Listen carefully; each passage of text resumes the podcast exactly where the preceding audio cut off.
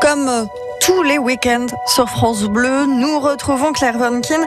Claire, aujourd'hui, vous nous parlez d'une histoire pas ordinaire qui a laissé son nom dans l'histoire. Eh bien, absolument. Alors, un col qui franchit les monts du Pilat à 1161 mètres d'altitude, qui est bordé de sapins majestueux, qui permet d'ailleurs de relier Saint-Étienne à la vallée du Rhône. Vous l'avez reconnu, il s'agit du col des Grands Bois, nommé aussi col de la République. Mais au fait, pourquoi se nomme-t-il col de la République? Il faut savoir qu'il existe une histoire complètement loufoque qui en est à l'origine. Alors, à Saint-Jean-Bonnefoy, il y avait une communauté de gens un petit peu... beaucoup fanatiques. On les appelait les béguins, qui ça signifiait en patois un petit peu, vous diriez comme entêté, vous voyez. Alors, ce sont des gens qui attendaient la venue du prophète Élie, qui devait revenir sur terre pour rétablir toute chose. Et cette doctrine avait deux prédicateurs, le curé de Saint-Jean-Bonnefond, l'abbé Drevet, et son neveu, Jean-Jacques Lafay.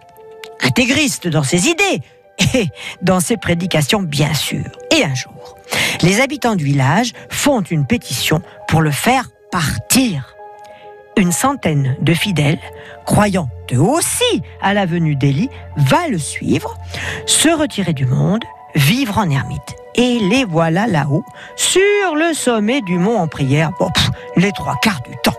Et finalement, enfin, il ne faut rien de mal. Ah ben non Mais, un beau jour, ils ont vu débarquer, non pas non pas le prophète Élie, mais toute une escouade de gendarmes. La communauté se disloque dans le temps, mais voilà qu'apparaît un autre fanatique, Jean-Baptiste Digonnet, natif, lui, de Haute-Loire. Il abandonne femme et enfants et il part sur les routes de Haute-Loire et du Pilat en mendiant sa pitance. Il sera emprisonné plusieurs fois pour tout simplement délire religieux, ce qui n'empêche nullement toute la communauté de le soutenir mordicus. Ils l'appellent même leur petit bon Dieu. Et savez-vous comment Digonet baptise cette communauté? Il va tout bonnement donner le nom à ses fervents admirateurs de la République de Jésus. Et voilà pourquoi, depuis ces temps-là, le col se nomme le col de la République. Et sur la route, d'ailleurs, vous pouvez voir une pancarte portant l'inscription La Digonnière des Grands Bois. Avouez que c'est quand même une drôle d'histoire.